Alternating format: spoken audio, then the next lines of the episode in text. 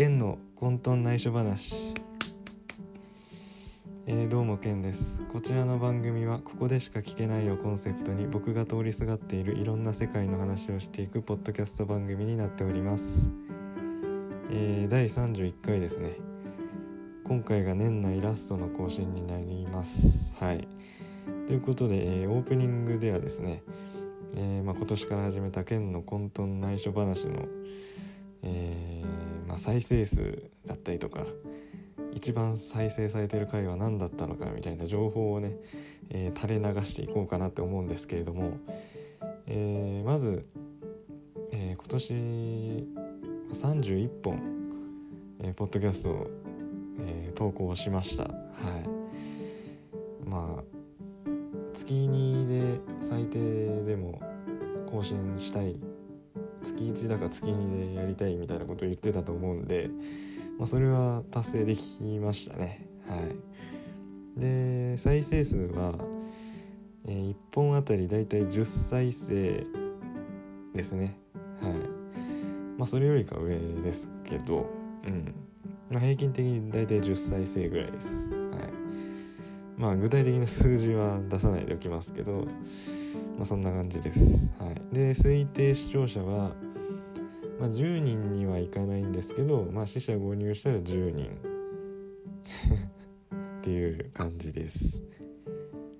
で一番再生されてる回は、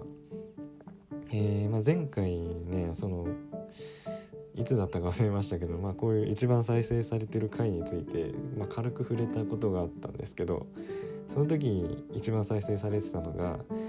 第6回の、えーダイヤのエースコラボで出たとにかく明るい安村さんがすごかったっていう話をねした回が一番再生されてたんですよね、えー、ただですね今見てみると、えー、一番再生されてる回が第13回の「ラブライブスーパースター」について調べようでした。はい。あのこれはあれっすよね。まあ企画ものみたいな感じで「ラブライブスーパースター」の公式サイトを見ながらいろいろ、え、ラブライブスーパースターについて知っていこうみたいな感じでやったんですよね。まだその時は僕がスーパースターについて何も知らなかったので、えー、まあ、やった企画なんですけどまああれでね僕自身も「ラブライブスーパースター」のことを、えー、まあ、知ることができましたしまあこのポッドキャストの面においてもね一番再生されたということでえー、まあ、やってよかったんじゃないですか。はい。結構ねあの回を撮ってる時はまあ初めてやるような企画だったので大丈夫かなっていうね心配はありながら撮ってたんですけどまあやって正解でした。うん。で次どこで再生されているかっていうまあこういうのも出るんですけどえー、まあ日本では58%うんでアメリカで35%でドイツで5%っていうね、まあ、この3つが3カ国がまあ多かったんですけどまあなんすかね。アメリカやドイツでも聞いてくださってる方がいるみたいです。はい。うんまあ多分僕のね、まあ、その県っていう字がアルファベットなのでまあ英語圏だったりとか、まあ、そういう海外の方がね検索した時に出てきてしまうんでしょうけれども、ね、再生してみたら、ね、あの全くわからない言語で喋ってると思うんでねあのねあのうんどうなんですかね。まあでもアメリカ在住の日本人とかドイツ在住の日本人っていうのも考えられますからね。はい。まあうん。まあこれに関してはちょっとよくわからないですけど詳細はね。はい。まあでもとりあえず日本が一番、えー、58%ということで確率高かったんで確率？再生されてる再生率が高かったんでうん。まあこれはちょっと安心してます。でまあその3カ国以外にもサウジアラビアカメルーンフランスコロンビア韓国チェコでも再生されてました。はい。グローバルですね。はい。まあそんな感じです。ポッドキャストの、えー、1年間やってみての、まあ、結果というか。はい。まああのー、まあこれは締めでも言うと思いますけれども。まあ来年もこんな感じでやっていこうと思ってるんではい。うんまあ来年来年ぐらいにはなんかねもうちょい、えー、しっかり喋れるようにはなっておきたいなと思いますけれども、まあ、あとはまあもちろん再生数とか推定視聴者も、えー、今より増えていただけると嬉しいですね。うん。まあ基本的に喋りたいことを喋ってる番組になるのであのー、なんだろうな。僕と趣味が合う人じゃないと聞いててもねなんかあれかもしれないんですけれども。まああのななんだろう。まあ引き続き聞いてくださってる方は引き続き来年もね聞いてくれると嬉しいです。ということで、えー、オープニングはこの辺にしてメインテーマに入っていこうと思います、えー、今回のメインテーマは、えー、年内最後の更新なのでえ、2021年の振り返りです。はい。ただあの、上半期の振り返りはね、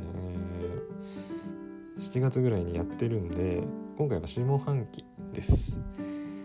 え、まあ自分のブログを見ながら、え、一応やるんですけどあの結構僕のブログはまあ当てにならないというか7月に起きたことを7月に投稿してるとは限らないんであの9月に投稿してたりとかね、まあ、結構遅れてたりするんでまあ一応ブログも見ながらやりますけれども、まあ、覚えてる範囲で覚えてることはねあのそこで入れていきたいなと思います。えー、7月7月は「ラブライブスーパースター」ですね。まああのー、今はねもうアニメも終わってでまあ僕はライブ参戦もしてないので、えー、まあだいぶなんだろう「ラブライブスーパースター熱」は収まってるんですけど、まあ、放送してた期間は、まあ、結構、えー、暑かったですねうんなんだろうその今までの「ラブライブ!」シリーズとは全く違う、えー、展開だったりまあその「ラブライブ!」っていうねそのアニメの中での大会の雰囲気とか雰囲気というかまあ、えー、作りですよねそれも変わっててよりなんだろうえー、なんなんつうのかな技術が求められる仕様になってて、えー、プロフェッショナル感というかねなんかそういうのを感じましたねはい8月、えー、8月はあれですねいないれのゲーム企画をブログでやってましたね。ルックスルックス重視チームを作っていくっていう企画をやりました。えー、まああのその名の通り、えー、ルックスがいいキャラを中心にチームを編成するっていう企画だったんですけど、まあ、やってみたら結構楽しくてですね。はい。まあそうですね。これは、えー、いないれ2いないれ3とねあのどんどんやっていきたいなと思うんですけど、まあ、今はちょっと僕のね時間に余裕がないので、えー、できないですね、はい。まあ、来年ぐらいにいないれ2はやりたいなって思ってます。じゃあなんでこの8月にできたのかっていうことなんですけど僕8月ねまあポッドキャストでもちょいちょい言ってましたけど怪我してたんですよね、えー、肉離れとぎっくり腰を同時にやってしまいましてまあなんだろう、まあ、そんなにね、えー、影響があったわけではないんですけど、えー、まあなかなかなんというか、え、外出もなかなかままならない期間も、まあ、なかったわけではなくて、えーまあ、それでね、まあ、時間があったんでああいう企画もできたんですけど。にしてもですね肉離れがきつかったですね。あのぎっくり腰はまあ痛いんですけどまあそんなに辛くはなかったんですよ。僕の場合ですけど。ただ肉離れは本当肉離れを起こした日の夜とかあれ吐き気がするんですよね。肉離れすると。まあなんていうか猛烈な腹痛に襲われてこうなんだろう戻ってきてる感じがあるんですよ。でまあ吐きそうになってですね。まあ、えー、仰向けでは眠れないような状態が何日かあってもう壁に寄りかかって寝てました。はい。それが2ヶ月ぐらい。あのその吐き気がしたのは、まあえー、2日3日でなんとかなったんですけど、えー、まあなんか違和感があるなっていうのは、まあ、23ヶ月続きましたね、まあ、今はもう、えー、肉離れもぎっくり腰も治ったんでもう、えー、筋トレとかも再開してますけれども。あそう、えー、肉離れとぎっくり腰を起こした要因は、えー、筋トレのオーバーワークです。はい。えー、なんかねやりすぎたんですよね。はい。なんかやりすぎちゃって怪我しました。まあほどほどにです。筋トレね今まあこういうコロナ禍で家でトレーニングする人とかも多くなってると思うんですけど、まあ、ほどほどにした方がいいですね。うん。まあ、僕もそんなに回数多くやってたつもりはないんですけどまあ自分に合ってなかったんでしょうね。うん。えー、9月9月はブログを始めて5周年でした、えー、まあこれはもうさらっとさらっとでいいですけど。で仮面ライダーリバイスが始まりましたね。えー、リバイスね面白いです。はい。あのー、なんだろうこう結構驚きの展開とかあったりして、うん、なんか今までとはねなんか展開が違って面白いですね。うん、例えば、えー、なんだろうあのアギレラが裏切られるとか、えー、あの若林司令官実はもう第1話の時点でやられてたとか。なんか結構予想外の展開が多くて見応えがありますね。うん。あの50周年記念仮面ライダー50周年記念に今のところふさわしい、えー、クオリティの、えー、物語になってると思います、はい、でまあ9月は下旬あたりにえーまあ、前回話しましたけどマイブームになってる桜坂46の世界に通りすがりましたね。うん。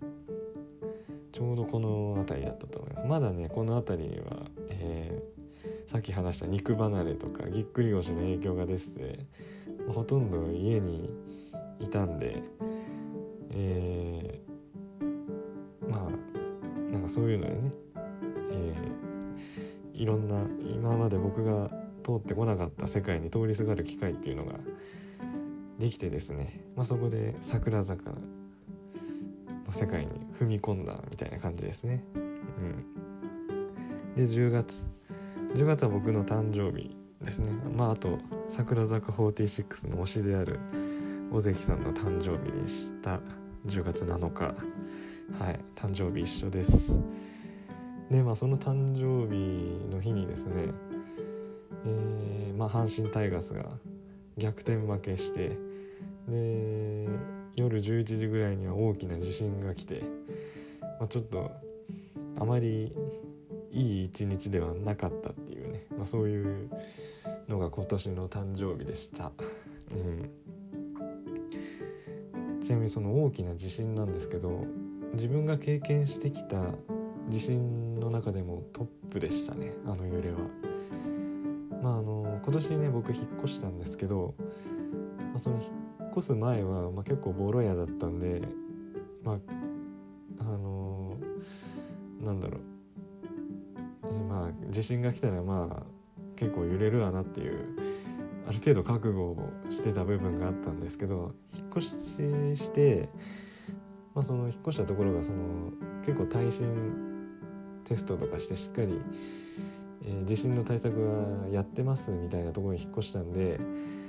まあ、そんなに揺れないのかなと思ってたんですよ。まあ大きな地震が来ても。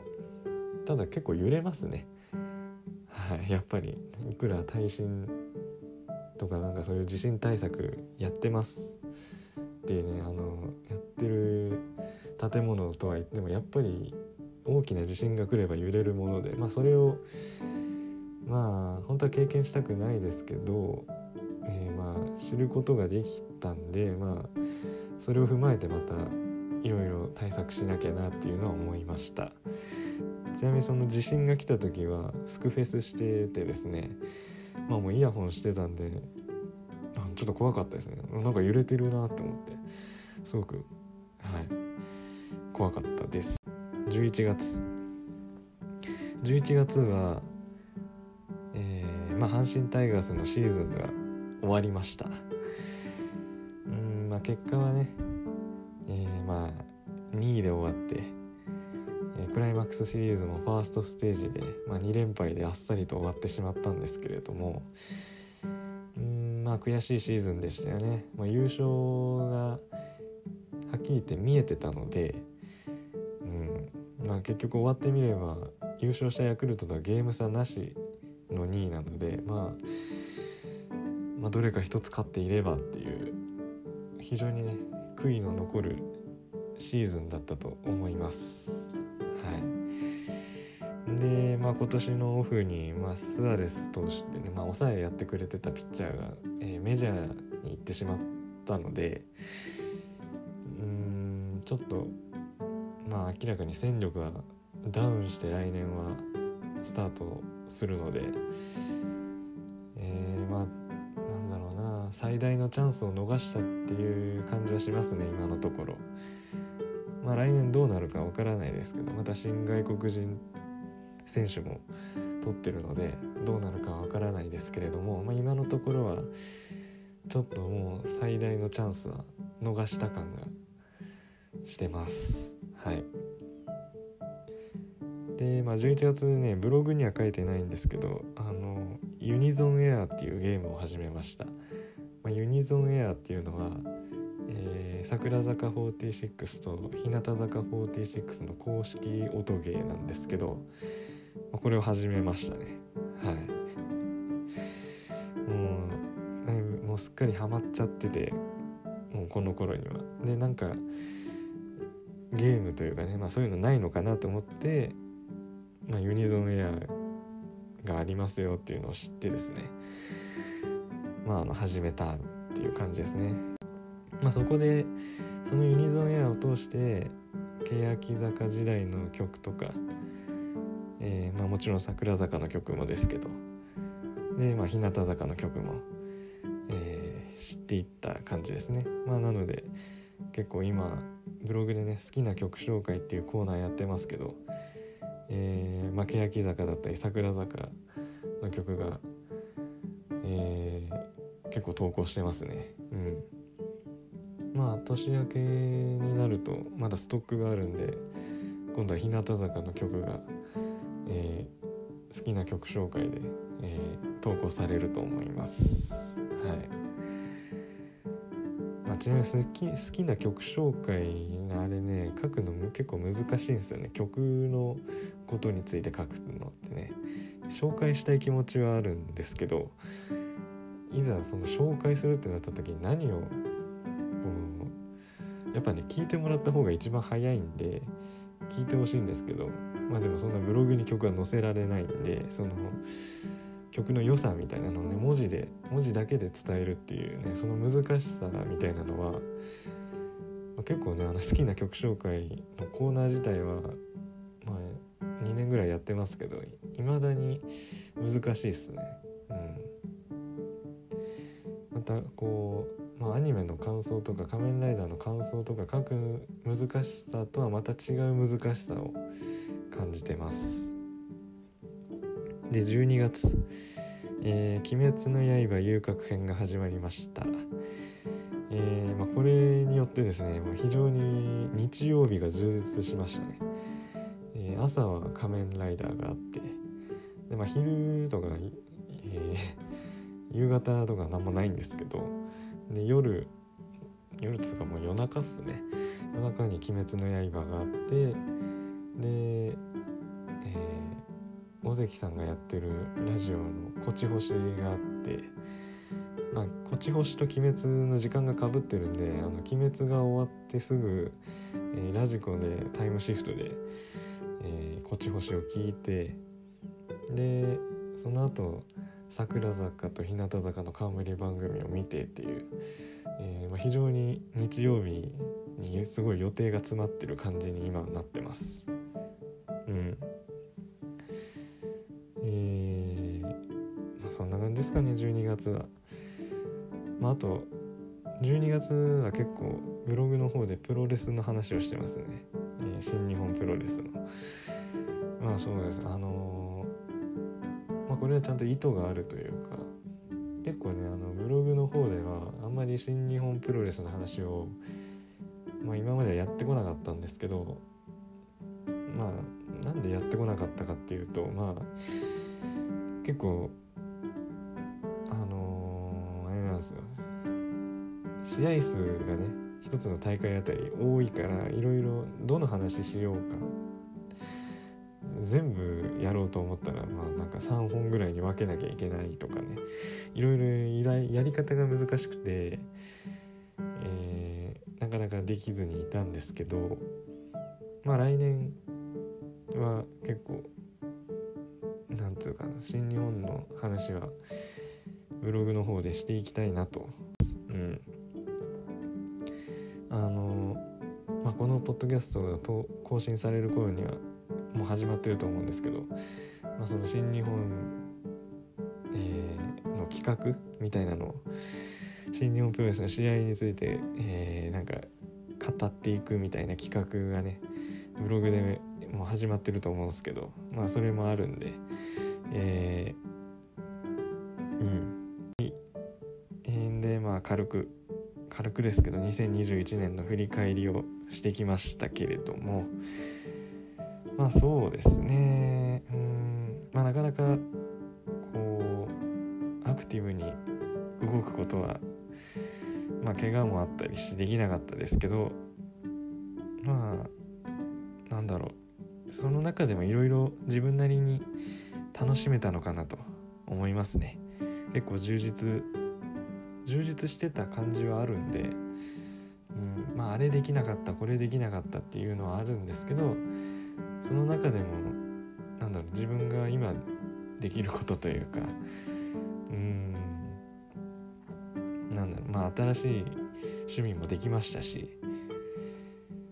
うんまあいい一年にはなったかなと思います。まあただ来年はまあ世の中がどうなってるかままだわからないですけど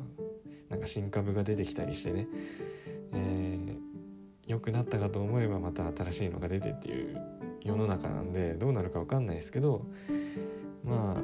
あそのねコロナ禍になる前に僕が持ってた